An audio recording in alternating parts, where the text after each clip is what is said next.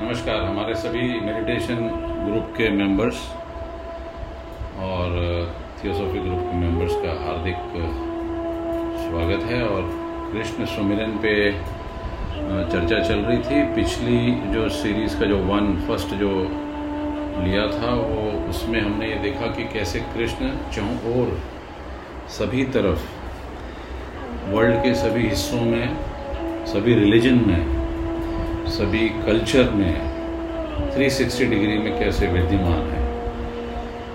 So before starting today I just invoke invoke the Krishna consciousness and through that consciousness I try to I try to add something छोटी सी कोशिश रहेगी जिसपे हम आज आगे बढ़ते हैं तो आप सभी का कंसेंट हो तो वी विल स्टार्ट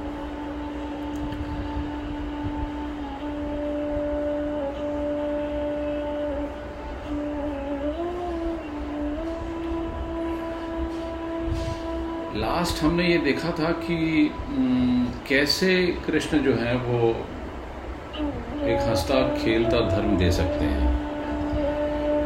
कैसे हमने देखा था कि कृष्ण कहते हैं कि जो आत्मा का छोर जो हमें दिखाई पड़ता है, वो शरीर है और जो शरीर का छोर दिखाई पड़ता है, वो आत्मा है। कैसे परमात्मा और संसार दो चीज़ें नहीं है? कैसे प्रकृति और परमात्मा में कोई द्वंद्व नहीं है? जो हिस्सा परमात्मा का सदृश्य हो जाता है, बाहर की आँखों से दिखाई देने लगता है, वो प्रकृति है। और वो प्रकृति जो अदृश्य है, वो परमात्मा है। कोई भी ऐसी जगह कहीं नहीं है, कोई भी ऐसी जगह कहीं नहीं है जहाँ प्रकृति खत्म होती हो और परमात्मा शुरू होता हो। बस नेचर लीन होते होते परमात्मा बन जाता है। एंड परमात्मा मैनिफेस्ट प्रकट होते होते प्रकृति बन जाता है। अद्वैत का ठीक यही मतलब है। अगर इस अद्वैत की धारणा को हम समझ लें, इसकी प्रतीति हो जाए तो ही कृष्ण को समझा जा सकता है। जैसे जैसे भविष्य में आगे बढ़ेंगे, कृष्ण की सार्थकता बढ़ने वाली है। कृष्ण अपने आप मनुष्य के और निकट आने लगेंगे। जब सपरेशन संभव नहीं होगा। बहुत ही लंबे संघर्ष और ज्ञान की खोज के पश्चात हम ये जान पाते हैं कि जिन शक्तियों से हम लड़ना चाहते हैं, लड़ते हैं, वो हमारी ही हैं, हम ही हैं। इसीलिए उनसे लड़ने से बड़ा पागलपन कोई नहीं हो सकता है। और ये तो सही बात है कि जैसे हम लड़ते हैं, हम सदा उसके हो जाते हैं, उससे ही घिर जाते हैं। तो जिससे हम लड़ रहे हैं, चाहे वो एंगर हो, काम हो, दुख हो मिजरी हो अटैचमेंट हो, वासना हो, कुछ भी हो, उसको हम ट्रांसफॉर्म नहीं कर सकते हैं। क्या कोई व्यक्ति जो अपनी ही वासना से लड़ता है, ब्रह्मचर्य उसमें घट हो सकता है? पॉसिबल नहीं है। तो कैसे हम अपनी ही एनर्जी को रूपांतरित कर लें।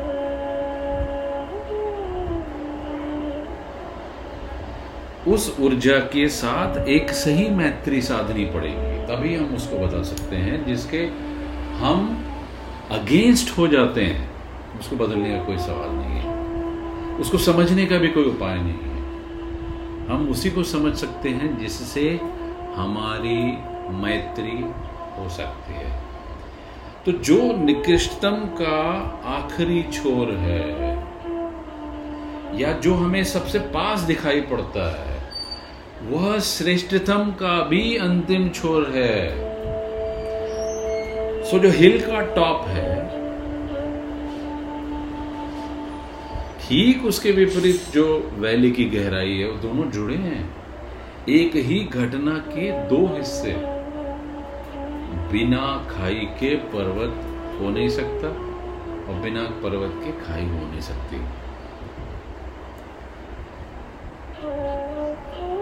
एक वेस्टर्न वर्ल्ड में नीच से करके हुए थे, जिन्होंने बहुत अच्छी अच्छी किताबें दी। He was almost near to the realization but could not लेकिन उन्होंने एक बार कहा था कि अगर वृक्ष को आकाश में पहुँचना है तो जड़ें पाताल तक पहुंचानी होंगी। अगर कोई वृक्ष पाताल जाने को राज़ी न हो तो उसे आकाश पहुँचने की आकांक्षा ड्रॉप कर देनी पड़ेगी।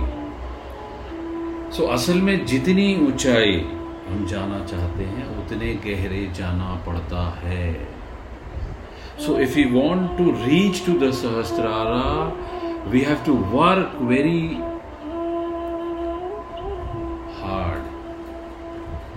manner towards the energy which is inside us तभी ऊर्ध्वगमन होगा।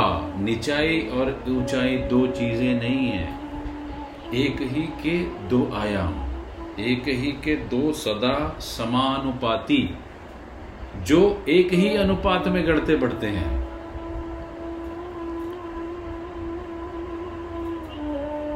हमारा जो माइंड है, हमारा जो मन है, वो हमेशा चॉइस करता है कि हम स्वर्ग को बचा लें, नर्क को छोड़ दें, शांति को बचा लें, तनाव को छोड़ दें, शुभ को बचा लें, अशुभ को छोड़ दें। इससे द्वैत पैदा होता है। कृष्ण अकेले दोनों को एक साथ स्वीकार करने के प्रतीक हैं, जो दोनों को एक साथ स्वीकार कर लेता है। वही पूर्ण हो सकता है। अदरवाइज़ पूर्णता का कोई महत्व नहीं, अपूर्ण रह जाएगा। जो जिसे चुनेगा, उतना ही हिस्सा हो जाएगा। और मज़े की बात है जिसे छोड़ेगा, बंधा उससे रहेगा।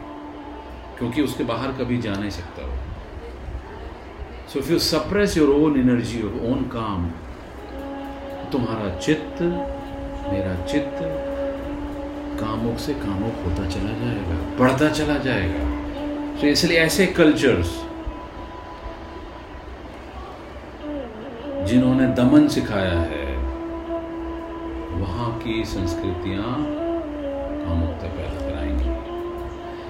काश कृष्ण को सबने समझा होता तो ये तत्क्षण विदा हो गई होती कामुकता लेकिन माना नहीं जा सका। हमने न मानो कितने रूपों में उनके हिस्सों को इनकार किया, जैसे जैन उनको इनकार करते हैं। लेकिन जैसे जैसे समझ आनी शुरू होगी सभ्यता को, वैसे वैसे वैसे वैसे सदगुरु ओशो भी कहते हैं कि वो एनर्जी तुम्हारे भीतर ट्रांसफॉर्म होगी। ऊर्धगमित होगी, तुम्हें एक सहज ब्रह्मचर्य की ओर उच्चतम शिखर को छुएगे तो जीवन में किसी से भागना नहीं है, छोड़ना नहीं है। पूर्णता में स्वीकार करना है, समग्रता से जीना है। जिसने जीवन को पूर्णता के साथ स्वीकार किया, वह भविष्य का व्यक्ति है। क्योंकि उसकी सोल भी ट्रांसफॉर्म होके कृष्ण कॉन्शियसनेस की ओर चल पड़ी है।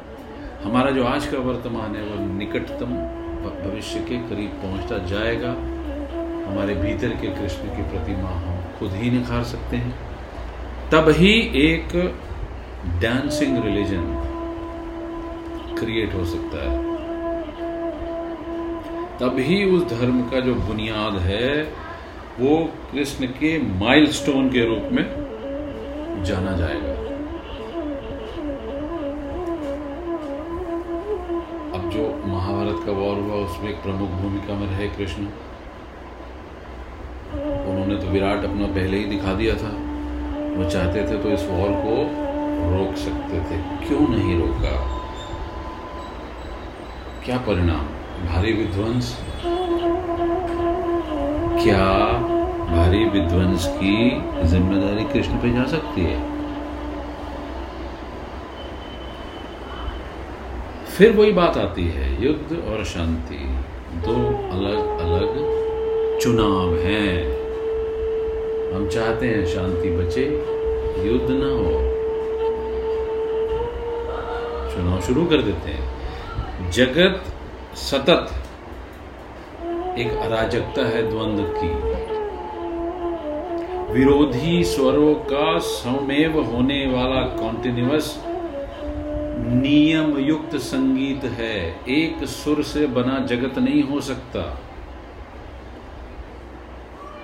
लेकिन हम एक चुन लेते हैं। पूरी जीवन की व्यवस्था विरोधी स्वरों से, युद्ध उसका पार्ट है।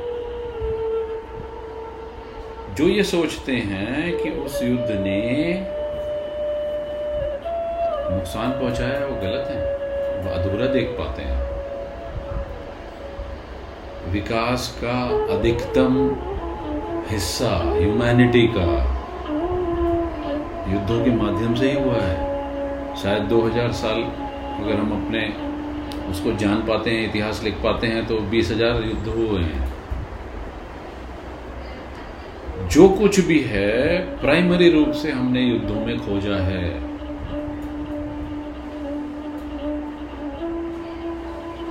जब इनिशियली जो रास्ते बने तो it was only for the forces फौजों को जाने के लिए बनते थे, दो लोगों को मिलाने के लिए नहीं, शादी बारात में आने जाने के लिए नहीं फॉर वॉर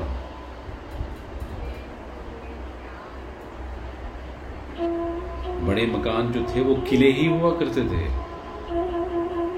बड़े दीवारें जो थी वो दुश्मन से खिलाफ लड़ने के लिए, युद्धों की तैयारियों के लिए बनाई जाती तो जितना भी साइंस का आविष्कार है, युद्ध के माध्यम से ही पैदा होता है।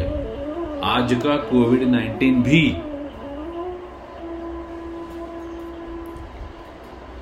असल में एक ऐसा टेंशन पैदा करते हैं युद्ध।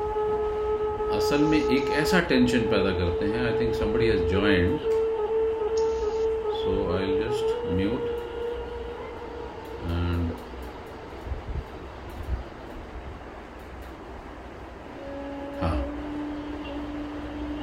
तो एक ऐसा टेंशन की स्थिति पैदा होती है, एक चुनौती पैदा होती है भीतर हमारे हमारे अंदर की सोई हुई शक्ति को भी वो जगाती है और सक्रिय करती है। शांति के क्षण में हम डल हो जाते हैं, आलस्य से भर जाते हैं। तमस हम में हावी हो जाता है, परंतु युद्ध राजस को उठाता है। हमारा जो भीतर का रजोगुण है, सोई हुई शक्तियाँ हैं, चुनौती के मौके पर ही उठना जानती हैं। अब वो चुनौती कैसी भी हो सकती है। फाइटिंग की चुनौती हो सकती है, अपनी खुद की साधना की हमको अपनी चेतना को उठाने की चुनौती भी हो सकती है। So, meaning thereby, in, in, in times of difficulties, we become असाधारण। सो हमारा ब्रेन जो है वो पूरी शक्ति से काम करता है। एक छलांग लग जाती है। ठीक वैसे ही चलान हमारी प्रतिभा के शांति के क्षणों में भी ले सकती है। अगर हम ठीक से ध्यान में उतरते हैं तो?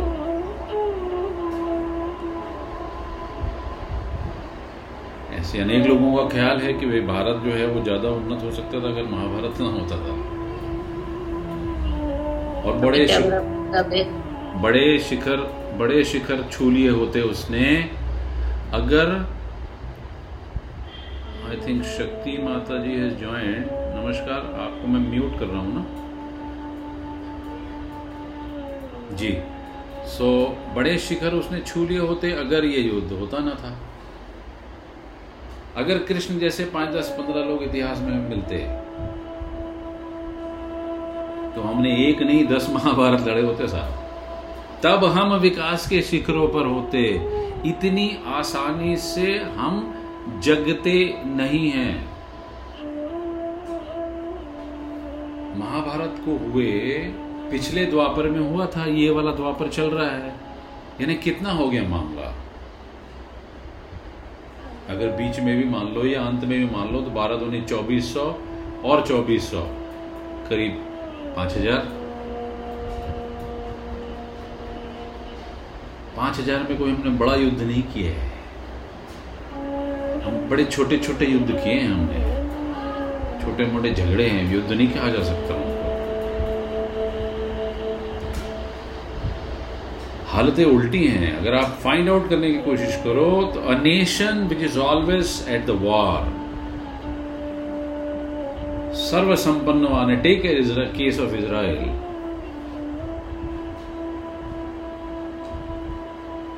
कह सकते हैं कि महायुद्ध के बाद जर्मनी जो है वो खत्म हो जाएगा। लेकिन अनंत गुना शक्तिशाली होकर प्रकट होना जर्मनी का only 20-25 years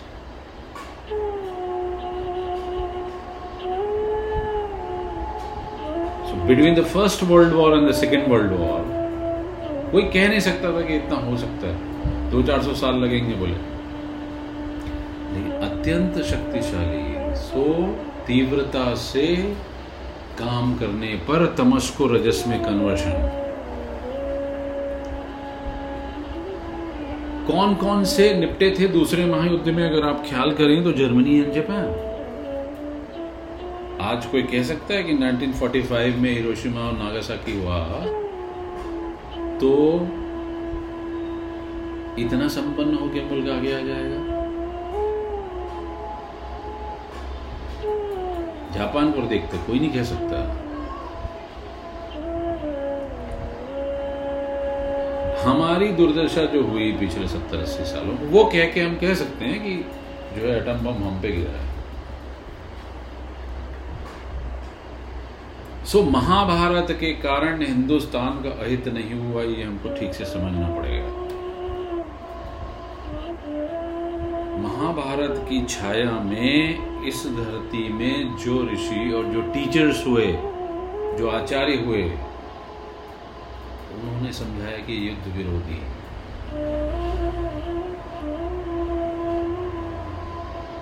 उन्होंने समझाया कि युद्ध नहीं, हिंसा नहीं करनी है, लड़ना नहीं है। इसीलिए कृष्ण की क्षमता के सुपर ह्यूमंस की श्रृंखला हम पैदा नहीं कर पाए, साहब। अन्यथा वो जो ऊंचाई हमने उस चेतना की लहर से पैदा की थी उससे ज़्यादा ही पैदा होनी थी। So it's worth reading and it's worth thinking that Mahabharata जैसा युद्ध जो है विपन्न समाजों में घटित नहीं होता। युद्ध होने के लिए भी संपन्नता ज़रूरी है। सो so, कृष्ण ने जिस युद्ध में अर्जुन को उतारा अगर हम कंटिन्यूसली उतरे होते और हम अगर सोचें तो जिस जगह आज वेस्टर्न वर्ल्ड है इन टर्म्स ऑफ़ साइंस हम भी वहीं होते साहब। जितने प्रयोग राष्ट्र सत्र उस समय किसी न किसी रूपों में महाभारत के कालखंड में हुए होंगे, बाद में वो सारी तकनीकें विलुप्त हुई, गायब हो गई, चली गई उससे ज़्यादा प्रयोग कर कर पाते हमने शांति को पकड़ा। पश्चिम में न पकड़ा। पश्चिम का पतन हो गया होता अगर पश्चिम शांति को पकड़ता तो। और वो वहीं पहुँच जाता जहाँ महाभारत के बाद हम पहुँचे थे। सो कृष्ण वॉर लवर नहीं है। लेकिन वो जीवन के खेल का हिस्सा मानते हैं। किसी को मिटाने की कोई आकांक्षा नहीं है युद्ध खोर नहीं है। किसी को दुख देने का कोई ख्याल या प्रश्न नहीं है। सारे उपाय उन्होंने वो किए जो एक युद्ध को बचाने के लिए होने चाहिए।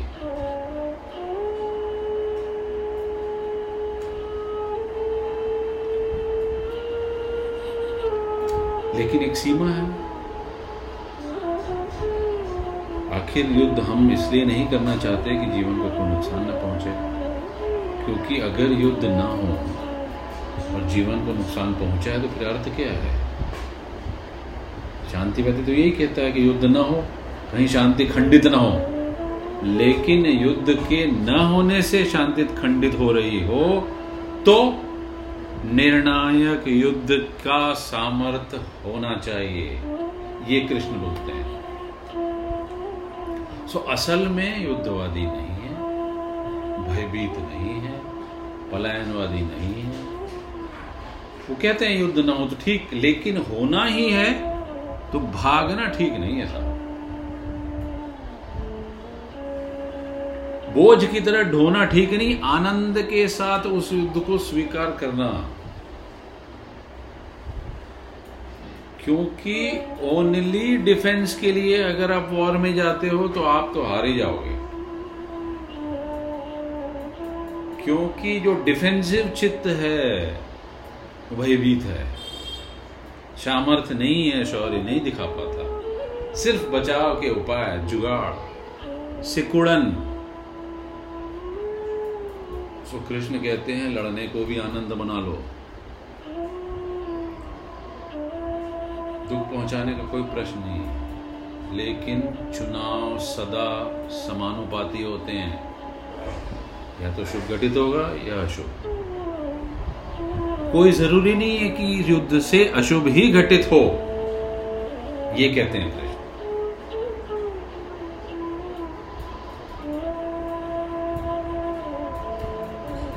सो, नुकसान कृष्ण के कारण नहीं हुआ। कि उनकी श्रृंखला नहीं पैदा हो पाई, और कृष्ण नहीं पैदा हो पाए।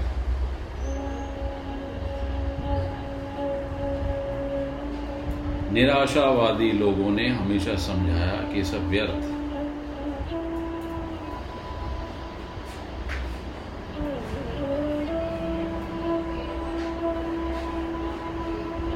सो युद्ध के लिए जगह चाहिए। हमारे पास साधन इतना है कि पृथ्वी पर एक्चुअल युद्ध हो नहीं सकता। सो अब बिना डायरेक्ट सामर्थ्य वाले युद्धों को छोड़कर छद्म युद्धों की बात आने लगी। कि सब अपने अपने घर में बैठे हैं और एक प्रकार का युद्ध चल रहा है दुनिया में।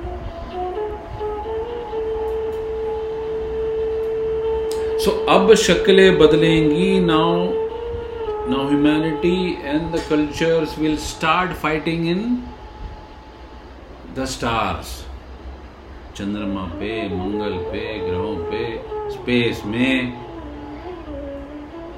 अब अब ये होने वाला है।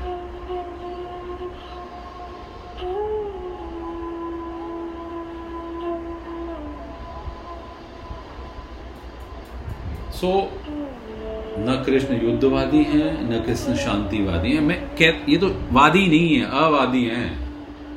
विदाउट एनी सिलेक्शन शांति से शुभ घटित हो जाए तो स्वागत है। युद्ध से शुभ घटित हो जाए तो महास्वागत है। जिससे मंगल यात्रा गतिमान और ऊर्धगामी होती हो, जिससे धर्म विकसित होता हो, जिससे आनंद की संभावनाएँ बढ़ती हो, स्वागत हमेशा उसका होना चाहिए।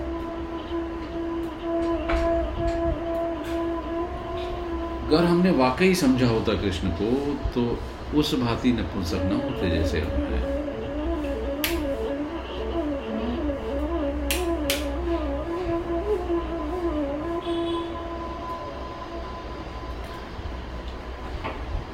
हम अगर लड़ने न जाएँ तो लड़ाई बंद हो जाएगी, ऐसा नहीं है। और हम गुलाम हो जाते हैं, घसीटे जाते हैं।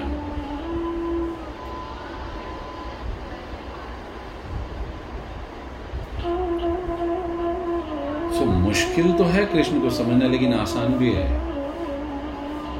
समझ लेना चाहिए।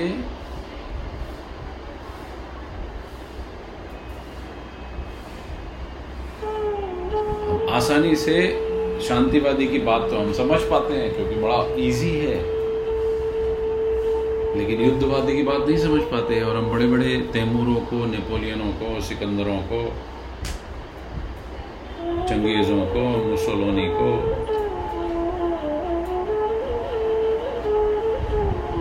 उनको भी बड़े आसानी से समझ पाते हैं बिकॉज़ वो एक पार्ट है।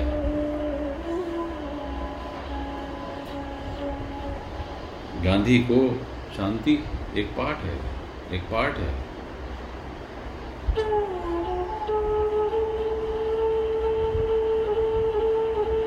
तो कृष्ण कहते हैं, अगर शांति में होना है। सामर्थ्य युद्ध की रखनी होगी।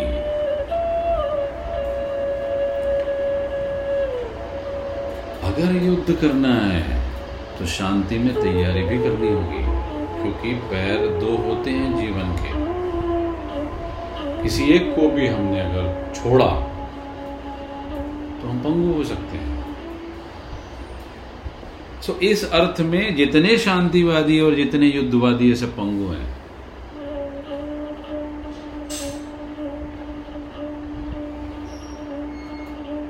कृष्ण के ही सिर्फ़ दो पैर हैं।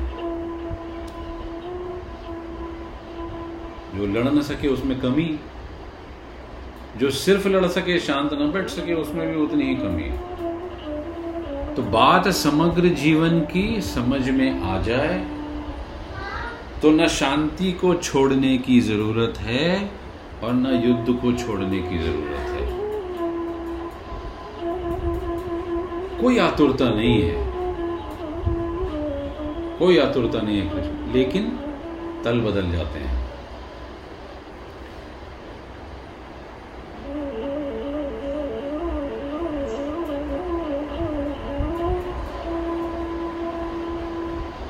करीब करीब हालात जो हैं, वो द्वितीय महायुद्धों के बाद पिछले सत्तर अस्सी सालों में चेंज होते गए हैं और मटीरियलिज्म की तरफ़ कल्चर्स जा रही हैं, भौतिकतावाद के ऊपर जा रहे हैं और पूरी ताकत से खड़े होने की कोशिश है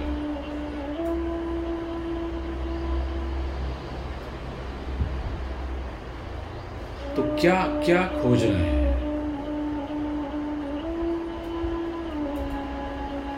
मटेरियलिज्म अशुभ की ताकत है, लेकिन शुभ में बुनियादी कमज़ोरी है। शुभ में बुनियादी कमज़ोरी ये है कि शुभ जो है, वो लड़ने से हटना चाहता है। अर्जुन लड़ने से हटना चाहता है। अर्जुन का मतलब होता है सीधा साधा तिरछा तिरछा बिल्कुल नहीं। अरजुन, अरिजुन। जिसमें रिजु ना हो, जिसमें कोई गांठ ना हो, सीधा साधा प्लेन एंड सिंपल सरल चित्त, फिजूल की झंझट कौन मोल ले, हट जाओ। अर्जुन सदा से हटता रहा, क्योंकि अरिजु है, जो सीधा साधा है, वो हट जाता है। वो कहता है कि झगड़ा मत करो, जगह छोड़ दो। सो चाइना अगर लद्दाख में घुसता है तो हमें छोड़ना चाहिए। कदापि नहीं।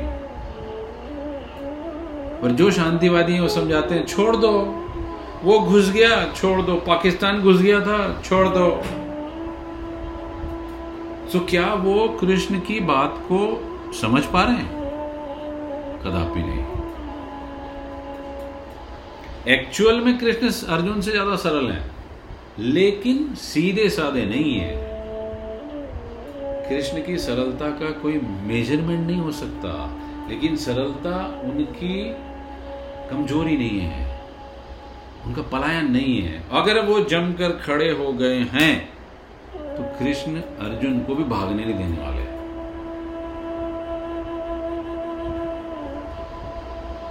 तो शायद पृथ्वी पर दो पार्ट बढ़ जाएगी। हमेशा ऐसा होता आया है, होता रहेगा। निर्णायक डिसिसिव मोमेंट जब आएँगे, लड़ने की बात होगी तो गांधी काम नहीं आने वाले हैं। न भावे काम आने वाले हैं, न नरसल काम आने वाले हैं। तो वो वो क्या कहेंगे? वो अर्जुन है, वो लोग। वो कहेंगे, छोड़ो यार हट जाओ, मर जाओ। लड़ो मत। So we need a personality again like Krishna जो कहे कि शुभ को भी लड़ना चाहिए। शुभ को भी तलवार हाथ में होने की, रखने की हिम्मत जुटानी चाहिए।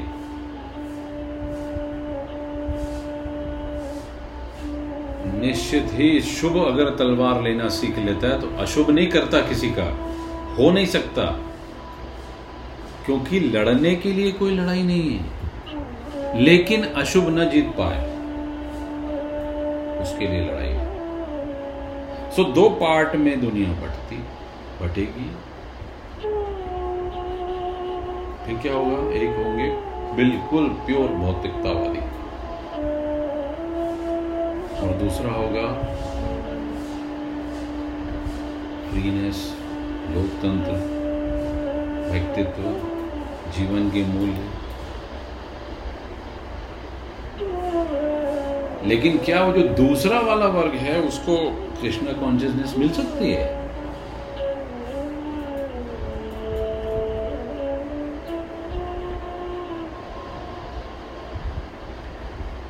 Krishna is for the future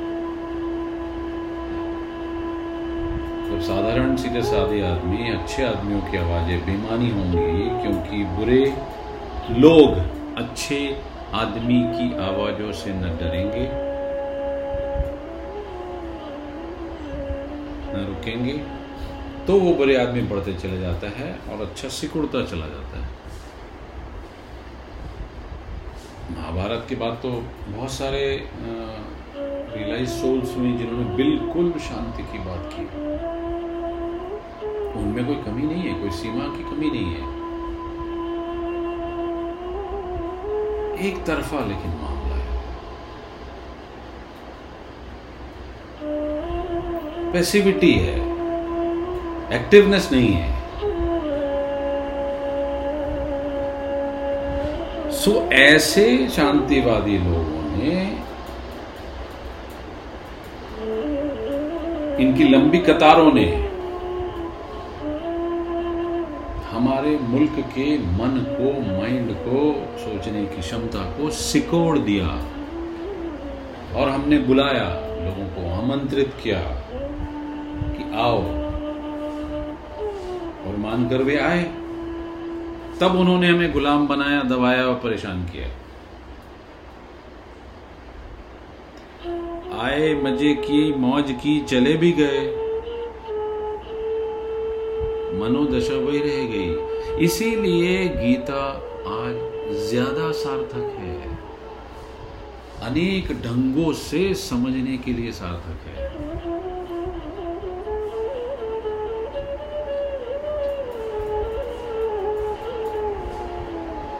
मनोदशा ही हमारी ऐसी है तो अगर माओ और लेनिन और ये सब घुसेंगे नहीं तो कौन घुसेगा?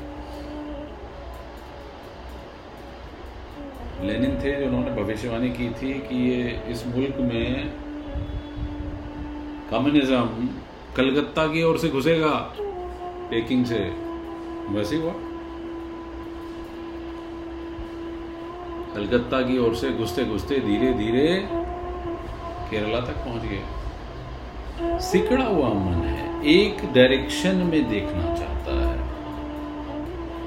इसीलिए हमें कृष्ण पर पुनर्विचार करना ही होगा। करना ही चाहिए।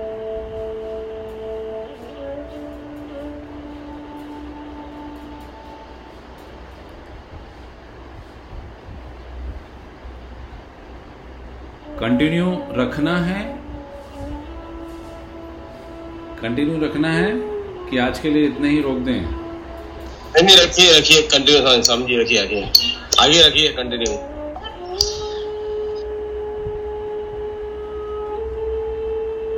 ओके सो अगर हाइपोथेटिकल क्वेश्चन है, अगर कृष्ण आज होते तो जो हमें ये पूरा का पूरा विश्व दो पार्ट में डिवाइड दिख रहा है जिसको हम कहते हैं एक राइट है, एक लेफ़्ट है, उसमें किसका पक्ष लेते हैं?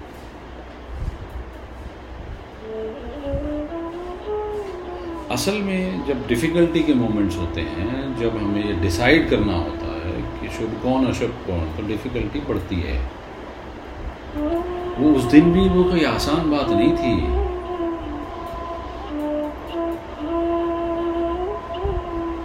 क्योंकि उस तरफ़ सिर्फ़ दुर्योधन नहीं था, भीष्म भी था, भीष्म भी थे, कर्ण भी थे, और तमाम योद्धा थे।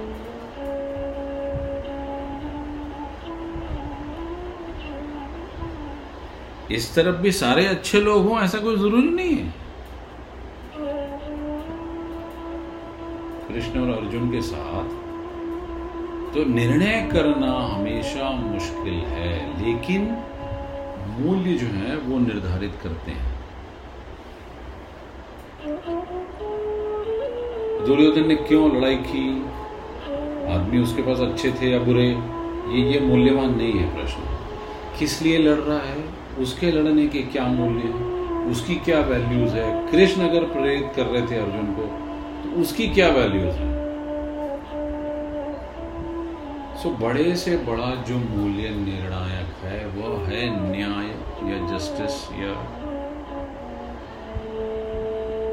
ट्रूनेस सो क्या न्याय युक्त है? क्या यह न्याय युक्त था? हमें अगर वापस डिसाइड करना हो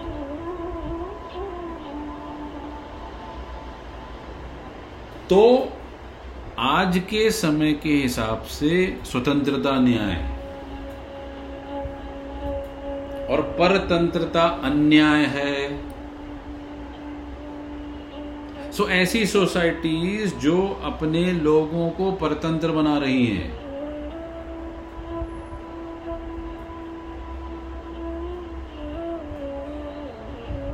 किसी न किसी रूप में दबा रही हैं, दमन कर रही हैं।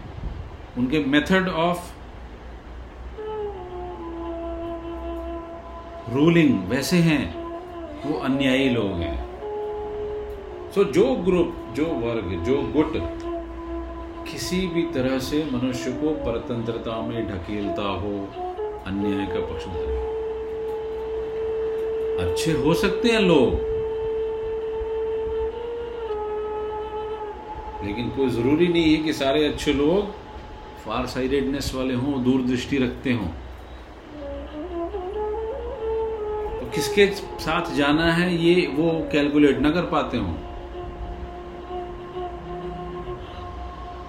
तो स्वतंत्रता ही एकमात्र कसौटी की बात है, जिस बात से हमारे भीतर की स्वतंत्रता बढ़ती हो, समाज बढ़ता हो युग बढ़ते हो, वो जगत होना चाहिए। कम होती हो, ऐसा समाज नहीं होना चाहिए।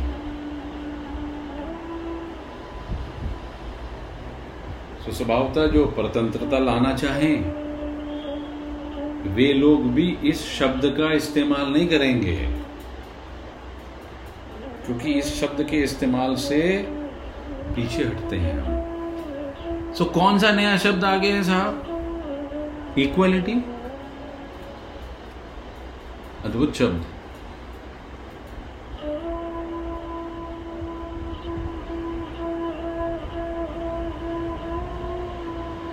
कुछ ऐसे भी लोग हैं जिस तरह को काट के समानता की गुहार पे हैं।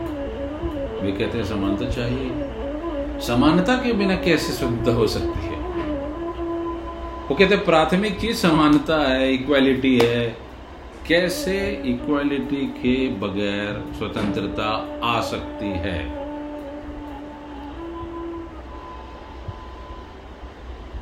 तो ये अनेक, ये बात समझ में तो आ सकती है।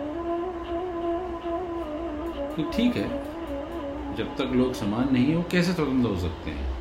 परंतु तब इस समानता को लाने के लिए अगर स्वतंत्रता काटनी पड़ जाए तो हम तैयार हो जाते हैं।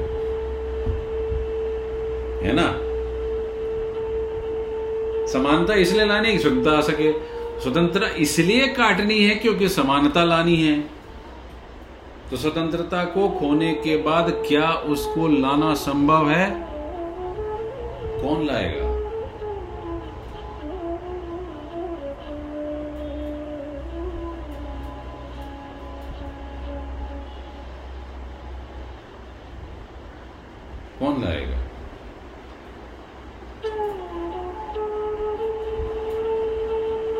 अगर हम इस ढंग से समान करने की बात करेंगे तो असमान रह जाएगा मामला।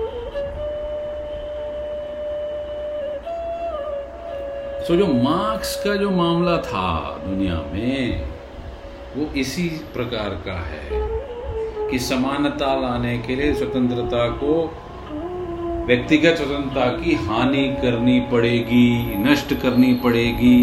सो एक सुपर रूलर अधिनायक डिक्टेटरशिप चाहिए। तो जब वो वो पूरा हो जाएगा तो हम सबको इक्वलिटी दे देंगे सबको स्वतंत्रता दे देंगे। ये पॉसिबल है? इम्पॉसिबल है। सो so, ऐसे अच्छे लोग जिनकी दूरदृष्टि नहीं थी वो भी उनके चंगुल में आ जाते हैं। कृष्ण तो दूसरी ही बात करते हैं।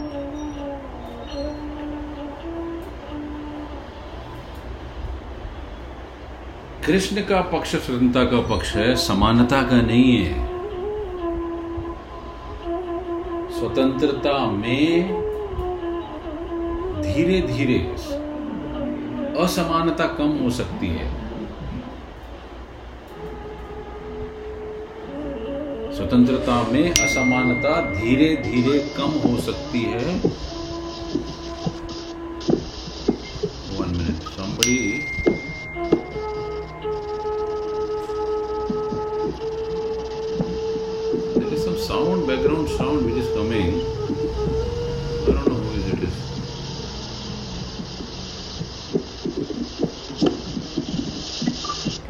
बैकग्राउंड हाँ now it is okay yes great thank you so Krishna स्वतंत्रता स्वतंत्रता हो तो धीरे धीरे असमानता कम हो सकती है। समानता लानी नहीं पड़ेगी।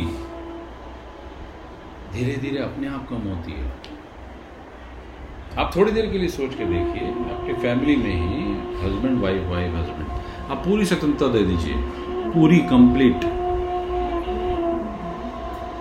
ऑटोमेटिकली इक्वलिटी आ जाएगी। कुछ करना नहीं है। अगर इक्वालिटी थोपेंगे तो स्वतंत्रता कम होगी। सो ज़बरदस्ती थोपी हुई कोई भी चीज़ परतंत्रता का ही पर्यायवाची शब्द है। तो मूल्य चुनने पड़ेंगे। मूल्य कीमती हैं।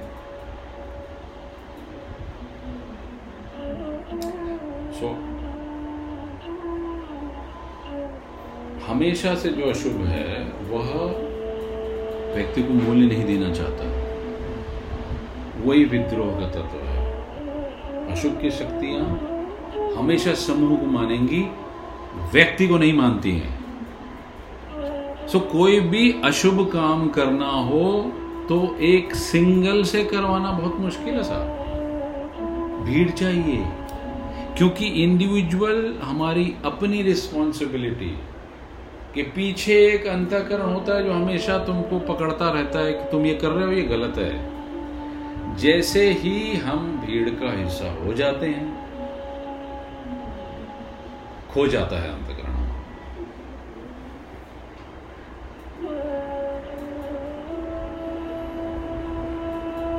सो अंतकरण अगर खोएगा तो स्वतंत्रता आ नहीं सकती।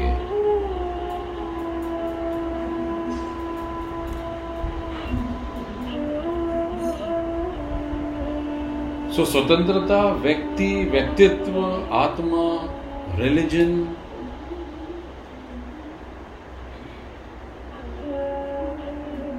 इनविजिबल अज्ञात, इनकी संभावना जिस पक्ष की तरफ़ प्रबल होगी, क्योंकि निर्णायक नहीं होता बहुत कि इस पक्ष की तरफ़ हैं या नहीं हैं। राम और रावण भी लड़ते हैं तो पक्का नहीं होता साफ़ नहीं होता क्योंकि राम में भी रावण है और रावण में भी राम है। कौरवों में भी थोड़ा पांडव है तो पांडवों में भी कौरव मौजूद हैं। हमारे को ये ठीक से समझना होगा कि जो best of the best people हैं उनमें भी डेविल विद्यमान है। सो so, अनुपात हमेशा सवाल बना रहेगा। प्रबलता हमेशा सवाल बनी रहेगी। मूल्य हमेशा सवाल बने रहेंगे। व्यक्ति हमेशा सवाल बने रहेंगे। आत्मा, धर्म, चेतना यह हमेशा सवाल बनी रहेगी। और कृष्ण हमें, हमेशा उसी ओर डायरेक्शन देते हैं साहब।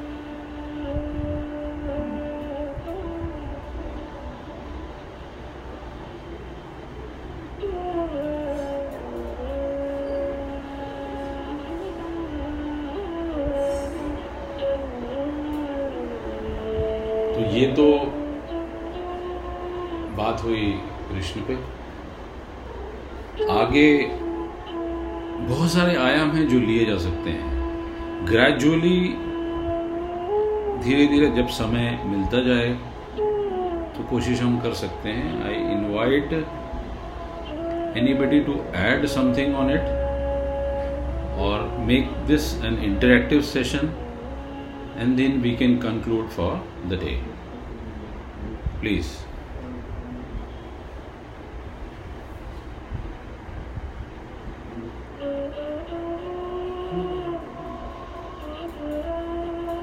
Nobody wants to say anything?